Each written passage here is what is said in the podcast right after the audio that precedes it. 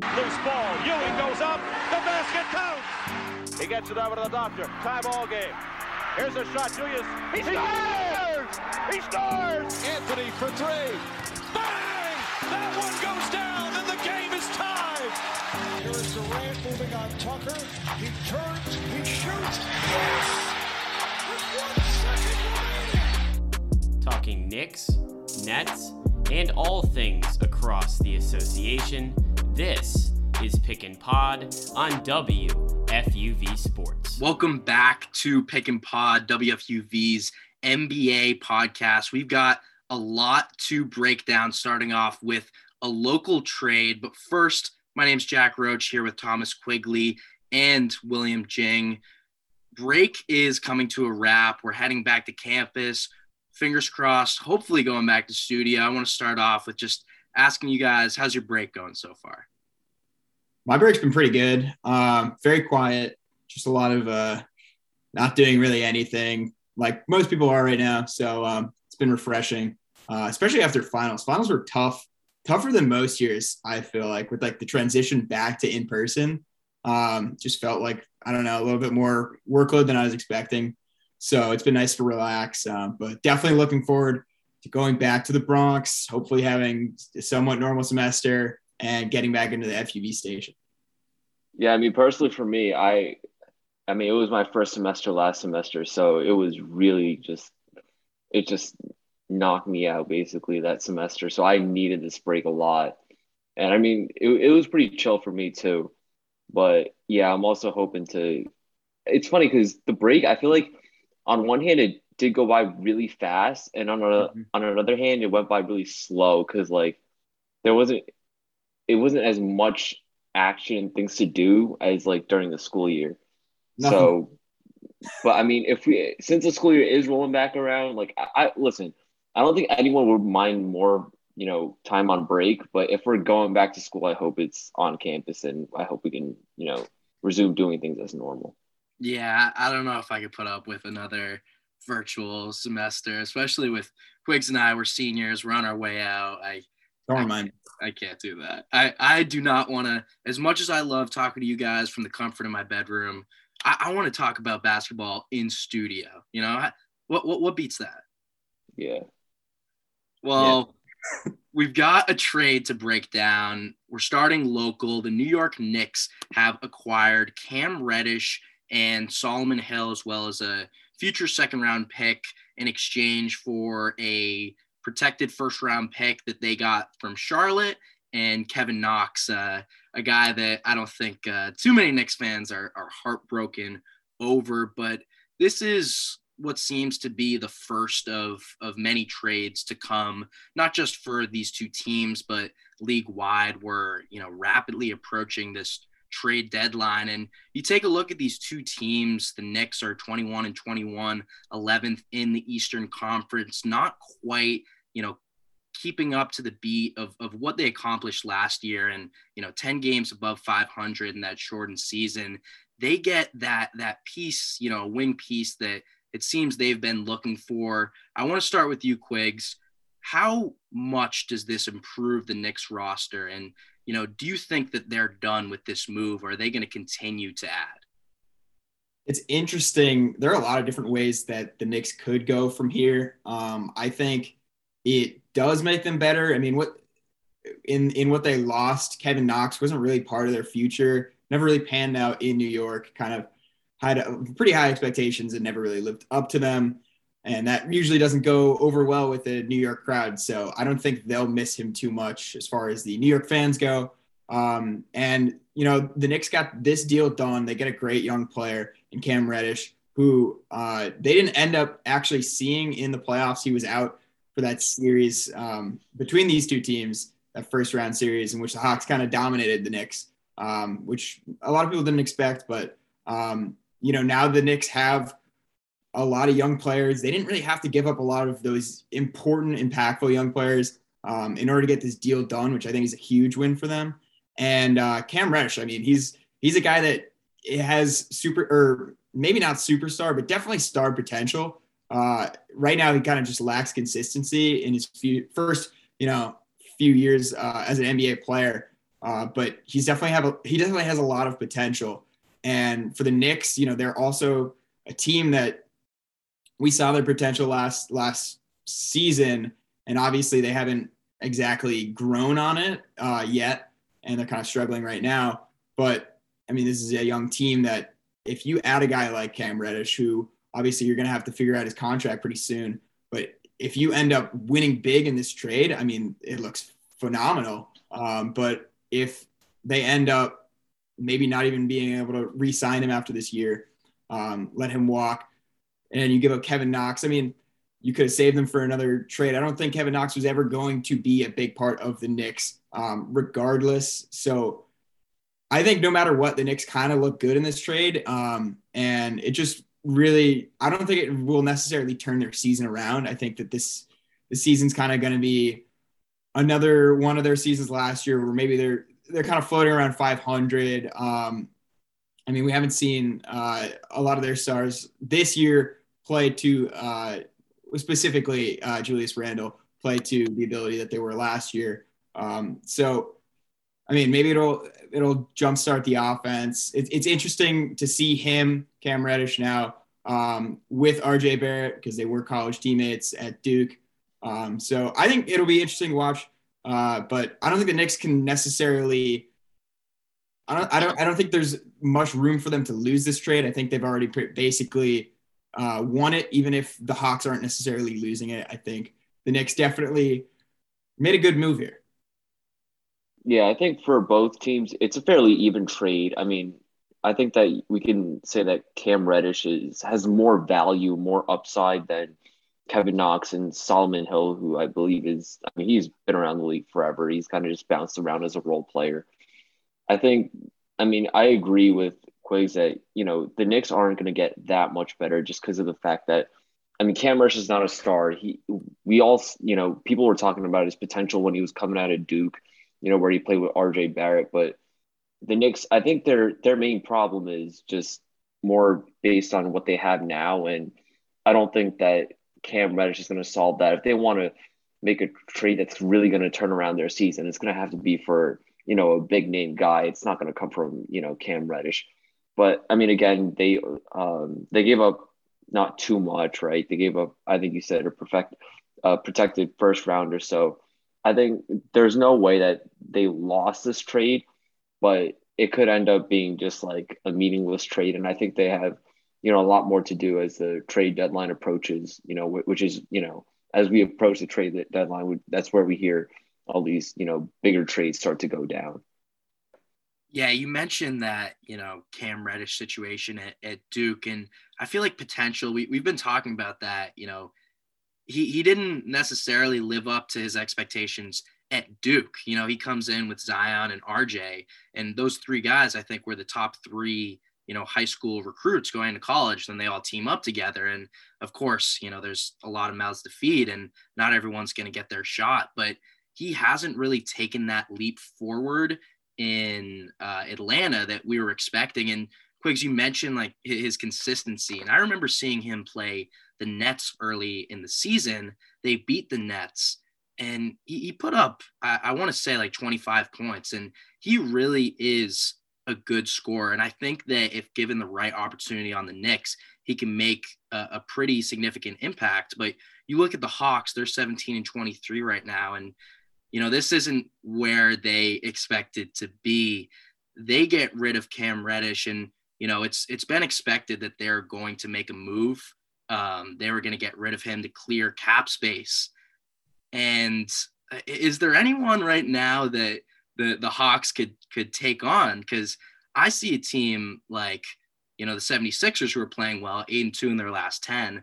I think that if they can take some of you know Atlanta's good players, give up Ben Simmons, fill that cap space that they just cleared. I mean, I'm just thinking here, are there any other targets that Atlanta might be trying to to pick up, or am I just reading into this too much?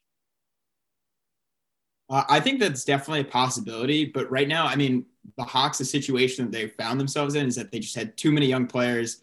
They rolled the dice on them this year because they got to the Eastern Conference Finals last year, and it didn't really pan out. So I think they are going to start to look to at least a bigger name, uh, definitely someone more established um, for their future if, if there's going to be another trade looming for the Hawks. So that would be very interesting to see. Um, I mean, obviously, we've seen Ben Simmons just on the sideline the entire year. Uh, and the Sixers would love nothing more than to get something out of him being on their roster. So um, I don't know what that would include. Maybe it's uh, Bogdanovich. Uh, I mean, there's a lot of good young players, John Collins uh, on the Hawks right now. Obviously, Trae Young's untouchable, so they wouldn't ever go there. But it would be pretty cool to see Trae Young and Ben Simmons on the court together. I feel like that would be an interesting um, little combo there because obviously they're both guards, but drastically different players, drastically different builds. So uh, they might complement each other nice.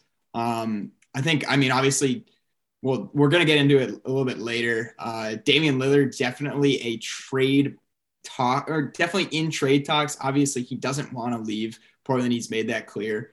But Portland sucks right now. So they might be trying to, I don't know, change that, maybe change something in the organization. Um, so, I mean, obviously, Damian Lillard just, you know, it was announced very recently uh, that he will be undergoing surgery, and we'll get into that later. But, um, you know, maybe that's a name that gets that's thrown around because with this Hawks team, uh, it's not just for this year that they're building for; it's for the years to come because they have so many young players. Yeah, you just mentioned Damian Lillard. I don't think that the Hawks would necessarily target him just because they already have Trae Young. Right. But I think Ben Simmons is somebody that's versatile position wise. He can you could basically slot him anywhere one to four if need be, and he can. I mean, maybe not at the two, but basically anything else is. I mean, it'll work out. And obviously, like you said, Trae Young and Ben Simmons has really contrasting play styles. The only obstacle I see to Ben Simmons going to the Hawks, though, is I don't think that the Sixers are going to be willing to give up Ben Simmons for anything less than Trae Young because they've already, it's known basically. We've heard all this news about the Sixers are looking for, you know, somebody that, that's like at least somewhat of a big name to go there if they're going to give up Ben Simmons. And although I do think it would help them just to give him up anyway, I don't think that the Sixers GM is just going to be willing to do that. I think he's just going to try for more, at least up until the trade deadline.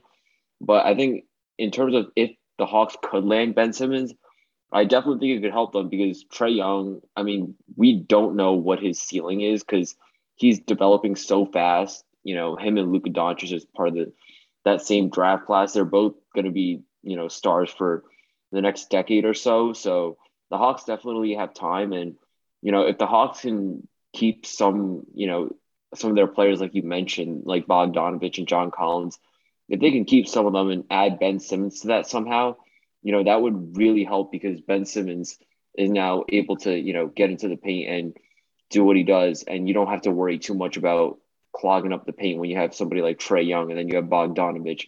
That's not going to be as much of a concern as it, as it is uh, maybe in Philadelphia where he's, you know, the point guard and then you have, you know, other bigs who I mean, Joel Embiid, yeah, he's out on the perimeter a lot, but he really thrives in the post.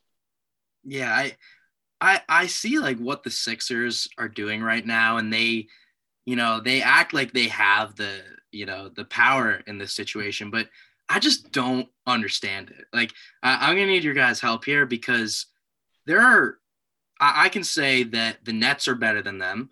I can say the Bucks are better than them, and then the Bulls and the Heat have a better record than them. They're probably in the same tier, right? But I just I just don't understand it. Like Embiid could go down at any moment, right? And that's kind of like their their guy on this team. I mean, they're shopping Tobias Harris right now.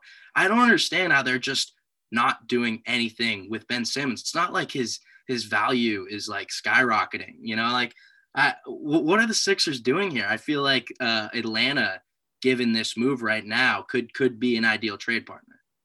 Yeah, I mean it's Daryl Morey. He's just he drives a hard bargain, always has. When he was with the Rockets, I mean, made some huge trades and uh, free agent splashes there um, with uh, you know Russell Westbrook, uh, Chris Paul, James Harden, even um, going dating back to like what like eight years now. Um, but so obviously the the 76ers brought him in because they knew that and with this trade, no matter what, if you're the Sixers, you're obviously you are not, um, you know, the one with the reins because you have a guy who doesn't want to play for your team. Uh, it's just, just about the worst situation you could be in um, because he's also a superstar, or at least a big name star in the NBA, not a superstar, definitely not a superstar. Let me let me let me just X that out. I never I, I want I want that on the record. Ben Simmons is not a superstar. I did yes, not say that. That's crazy. He's not a superstar. He's a superstar. Um, yeah, I want to hear what. Well, do you think he's but, a superstar? No, but no, uh, absolutely he's not. such a superstar. He's not, he's, not, he's not. No, and I feel really stupid for saying that, but um, no, I mean he, he's obviously a huge name guy. He had a very bad playoff series, but he's a great player. And the fact that he doesn't want to play for your team puts you at a huge disadvantage. But I mean, I don't know. If you're the Sixers right now, you have to look like you aren't weak right now because then any team could just be like, all right, your player, like I I don't see how like general managers would really be considering to go along with this kind of like charade that uh that Morey is playing here, saying that Ben Simmons is worth say a Trae Young, which he would never be. I mean, right now, Trae Young has a, a, an immense potential. Uh, is a fantastic guard. Uh, he's undersized, obviously, but um, he, he uh, adds a lot more value, I think, than Ben Simmons right now. Um, so you know, we'll see. But uh, I think that would be an interesting trade. Um, and hey, maybe you should be the general managers of the 76ers. yeah, I mean, you we did bring up Dame earlier, and as you were talking, the wheels were kind of turning in my head, and I'm thinking maybe if Daryl Morey does continue to, you know, demand a lot in exchange for Ben Simmons, maybe a three team trade could work out where Dame goes to the Sixers, Ben Simmons goes to the Hawks, and the Hawks get somebody to Portland. But then again, I think Portland's going to get the short end of the stick there because they're giving up, you know, a top, what, top three point guard in exchange for, I don't know who they're going to get from the Hawks that um, would match the value of Damian Lillard. But then again, also we're talking about the Sixers. I'm kind of wondering because Daryl Morey, it's not the first time we've seen the situation. He had this with Harden in Houston, where you know he had to kind of settle for something that wasn't exactly the greatest package in exchange for James Harden, and now he's kind of dealing with a similar thing. Ben Simmons doesn't want to play in Philly.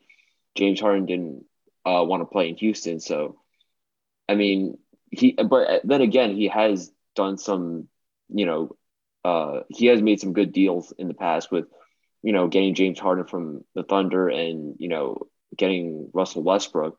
So, but he always just seems to be like right there with his team, but he can't catapult his team to that championship contender level. Or I mean, he almost had it with the Rockets, but they never really got there. So that also kind of begs the question: Is is just Daryl Morey that's been put in bad situations, or is he just a B plus GM?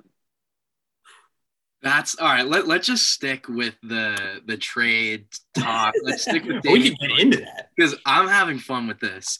And you know, Quigs, you mentioned Damian Lillard. He had a successful abdominal surgery. He's going to be reevaluated in five to six weeks. We don't really know what's you know um, what's going to happen after that, but we know he's going to miss a decent amount of time. And Will, I really like that three team trade because let's be real, the Trailblazers, I, I think they've they've reached their potential. This is, I mean, this was supposed to be the year for them. And then Damian Lillard has arguably the worst season of his career. The team's 16 and 24 right now. And you've got two assets, right? You've got Damian Lillard and you've got CJ McCollum. And I really like the I've always been kind of pushing for them to to get Ben Simmons because it helps them. You get a good player, but also you you in a sense rebuild because you've got a young stud, right? And they desperately need youth. I like that three team trade a lot because even though Dame's going to miss time, the Sixers eventually get a guy who's had postseason success and also when he's healthy is probably, you know, top three point guard in the league. You know, you, you can't definitively put anyone above him in my eyes than, you know, Steph Curry. That's it. But he struggled this year. So I, am just, I, I don't really have a point to make. I don't have like a, this is what I'm trying to say. But I just want to see him get traded because, I mean, what? I mean, right now they're the 10th seed in the West. I mean, they're barely a playing team. That's I don't know. Do you think he ends up on the Sixers? Do you like Will's proposal, Quigs? I mean, I I, I think it, it's just a crazy trade. It was probably just too crazy that it would just never happen. A three-team trade in which you see both Ben Simmons and uh, Damian Lillard leave their teams. I mean, obviously one wants to leave desperately and one wants to stay desperately for some reason. But the fact that Damian Lillard really loves the city of Portland, has played there his entire career, and really seems set on making it work there. I don't think that we're gonna see him leave uh, or play in any other uniform as long as he has, you know, the ability to completely control his destiny, which obviously he has right now because he's such an elite talent.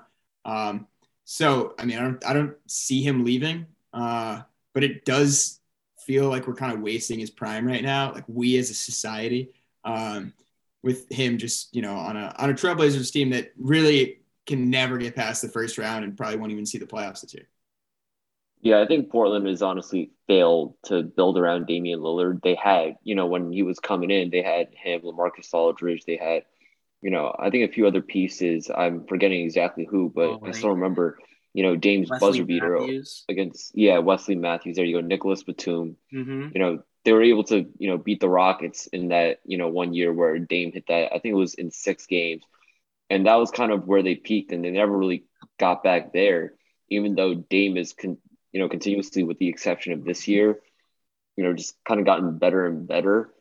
And, you know, although, you know, sympathizing with Damian Lillard, you know, if he wants to stay, you know, I'd be fine with to see him stay. But at the same time, it's like this man is so good and you know, just like the you could tell by the way he acts and like he's genuinely he just needs to if he could just switch teams to someplace with other pieces, he could genuinely like he could easily be a part of a championship team. Oh yeah, hundred percent. But but here's what I think because even if he wants to stay, it, it's up to the GM, right? Like I remember remember how heartbroken to you think the GM you think the GM of the Trailblazers has more power over the Trailblazers moves than Damian Lillard? I mean, I don't. Yes. Like, of course. I mean, it's a business. And right.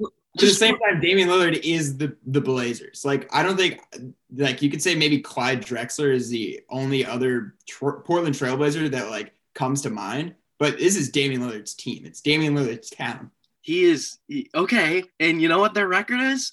16 and 24. They suck. They're not a very good basketball team, and he just got hurt, and they're going to be even worse. Like I just think that at a certain point the team has to open up their eyes and say, what's the future here? Like Dame and CJ aren't getting any younger. They're capped out. They're not getting a star in free agency.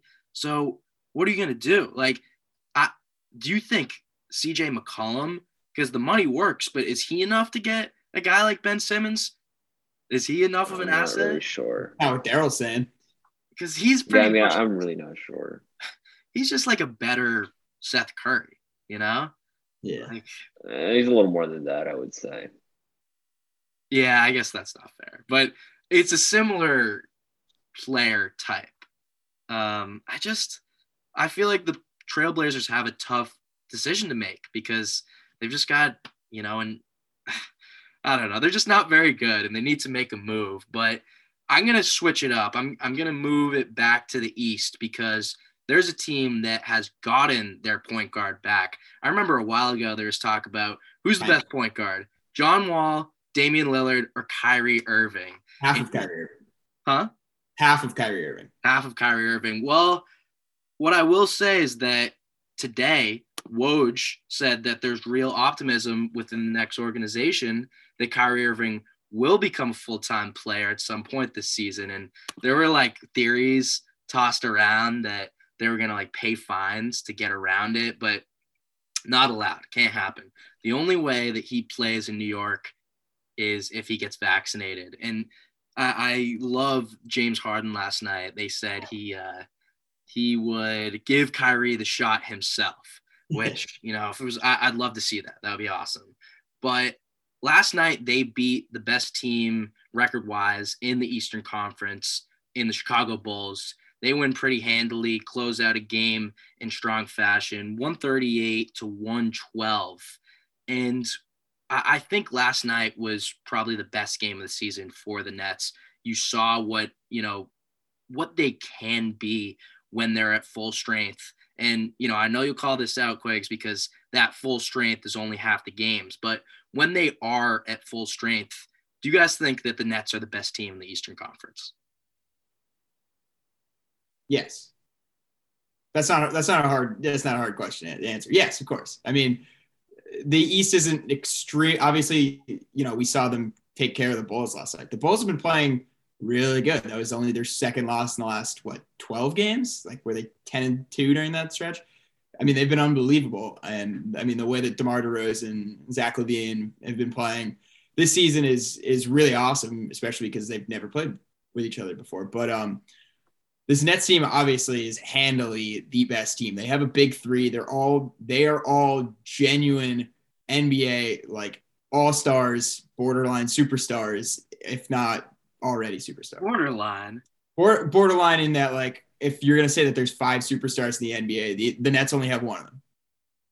Yeah, I mean, I think maybe the Bucks would also be in that conversation, but you know, if you bring Kyrie back full time, if they do find a way to do that, I I think they're definitively the best team because I mean, look, they almost beat the Bucks in that, you know, Eastern Conference, I think it was finals series last year. That's without James Harden, right? Because I actually went to game one. I saw James Harden go down in the first two minutes. And, you know, that was a disappointment, you know, because, you know, we obviously want an exciting series, but you know, you put Harden in that mix, that's like what a top 10 player in the NBA. You know, arguably in some people's eyes, he's going to be top five. So they're arguably three of the clutchest players in the league as well. So you put all three together at the same time. Listen, Giannis is a great player, but I don't, I don't know how, how much he can do against that. And I think at that point, you know, it's really just, is it the Nets or is it going to be the Warriors or the Suns coming out, you know, with the chip? But here's the thing. Here's the thing the Nets just had their biggest win of the season, right? I mean, they desperately needed it. They had lost the last three games. I think they were lost like four or six.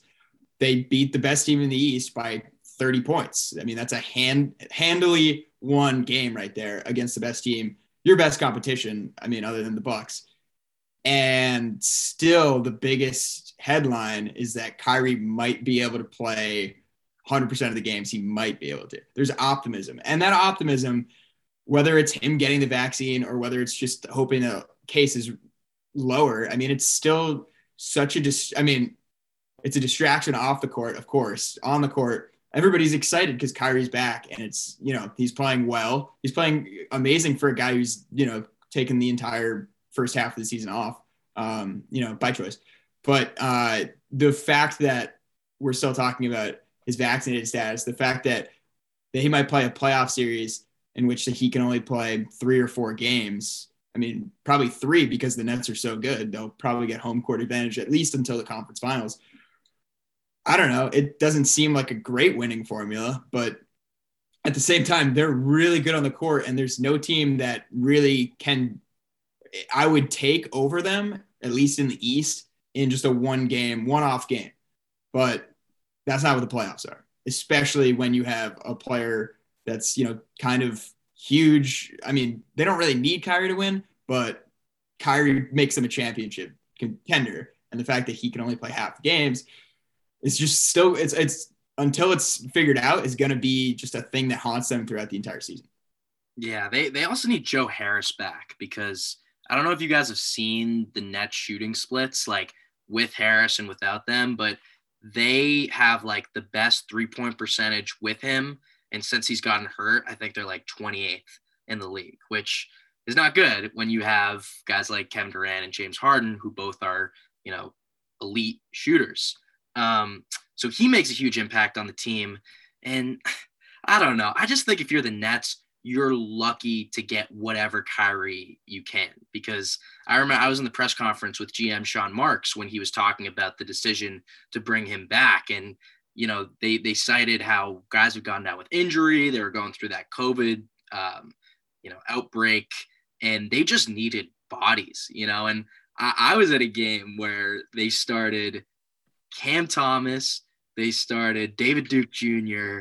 and Kessler Edwards. And that was the first time they'd started three rookies since Brook Lopez was a rookie. And he's, oh, no, no, no, no. Yeah, it was Brook Lopez. It was Brook Lopez. So uh, they, uh, that, that's not, that's been a long time. He's been in the league for a long time. Um, I, I just think the Nets are, their their limit is at the end of the day how how much Kyrie plays because you've seen how good they are with him. They've been, you know, I think 0 and 8 against teams above 500 before last night's game. So they just struggle against those good good teams. And last question for you guys: Do we see Kyrie play at the Barclays Center this season? Oh, I don't know. That's really tough. I mean, obviously the easy solution is you know he gets vaccinated whatever and that that would obviously enable him to play but you know i respect Kyrie uh you know standing by you know what he wants to do but then again you know that could end up hurting their season so i mean if i had to give you my prediction i mean i don't know how this fine thing is going to work with the nets paying fines they can't do it they can't do it they can't do it then i mean in terms I mean, I'm gonna have to say it. I mean, I I want to see it. You know, my heart says yes, but my head says no. So I mean, you could you could attack this question from a uh, from like a, a public health uh, like when we think that uh, like maybe like arenas will be fully like back to normal like they were kind of in like the spring um, when like we saw like arenas like return like people not having to wear masks in the in arenas, even though like now like you're supposed to, but people don't really. Um, but a, a good uh, person to ask to answer this question would be Kyrie Irving, um, because he could just say yes and then do something about it, and then he could just play. Um, so yeah, yeah, that's my. I mean, yeah, Blake and I, we're, we're we're both Celtics fans. Uh, Will, you're you're a Cavs fan. We've all kind of dealt with this before and it's just so tantalizing because Kyrie Irving's so good at basketball.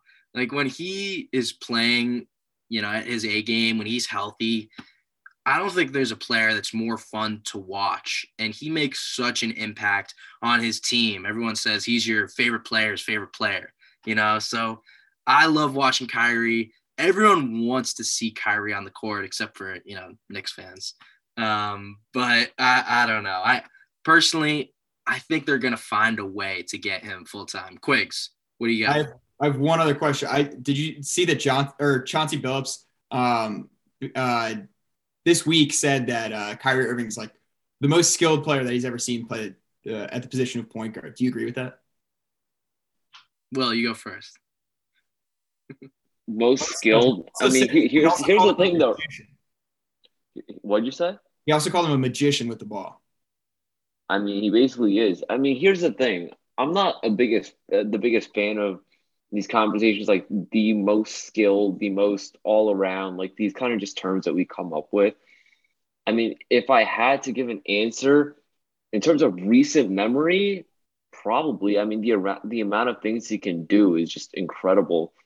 Yeah, I mean, you can look at Steph Curry. I mean, that's the best shooter. If you look at Russ, that might be the most athletic, but I mean, if you want to look at most skill, just you know, just the, the amount of things he can do, I, am gonna have to say yes.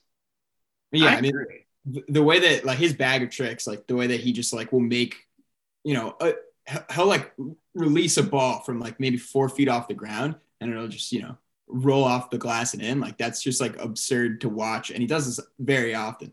Um, there's not really any player that really looks or like is just able to just uh, basically like yeah like the way that Billups called him a magician. Like that's really what he does. He makes the ball just basically float through the air and into the hoop at, at ridiculous angles. And I don't think there's necessarily someone who does that to the extent that he does. Um, but obviously, there are some ridiculously skilled point guards in the past, like Allen Iverson. Even I was gonna say, yeah, yeah, like one of the one of the best ball handlers of all time, and of course Steph Curry's best shooter of all time. Um, I mean, obviously, this is a, a very uh, subjective thing to say. Uh, most skilled, it, sounds pretty objective, but at, at bottom line, it's pretty vague uh, way to say it, and like there's not a specific skill that he's talking about. So, I mean, yes, Kyrie's a great a, a great point guard, and he, he's one of the most impressive to watch ever play the position. I think he's. I was gonna say AI, but I don't know. I think it's got to be Kyrie. He's just so much fun to watch, and you know, for me, being able to go to Brooklyn games, cover those games, I've got my fingers crossed that I get to you know see him with the you know press pass and go up to the court. Hopefully, we get Kyrie in some interviews, but we uh, don't have those answers right now. We'll have to stay tuned and also stay tuned for future episodes of Pick and Pod here on WFUV Sports. Signing off for Thomas Quigley and William Jing. My name's Jack Roach. Have a good evening, everyone.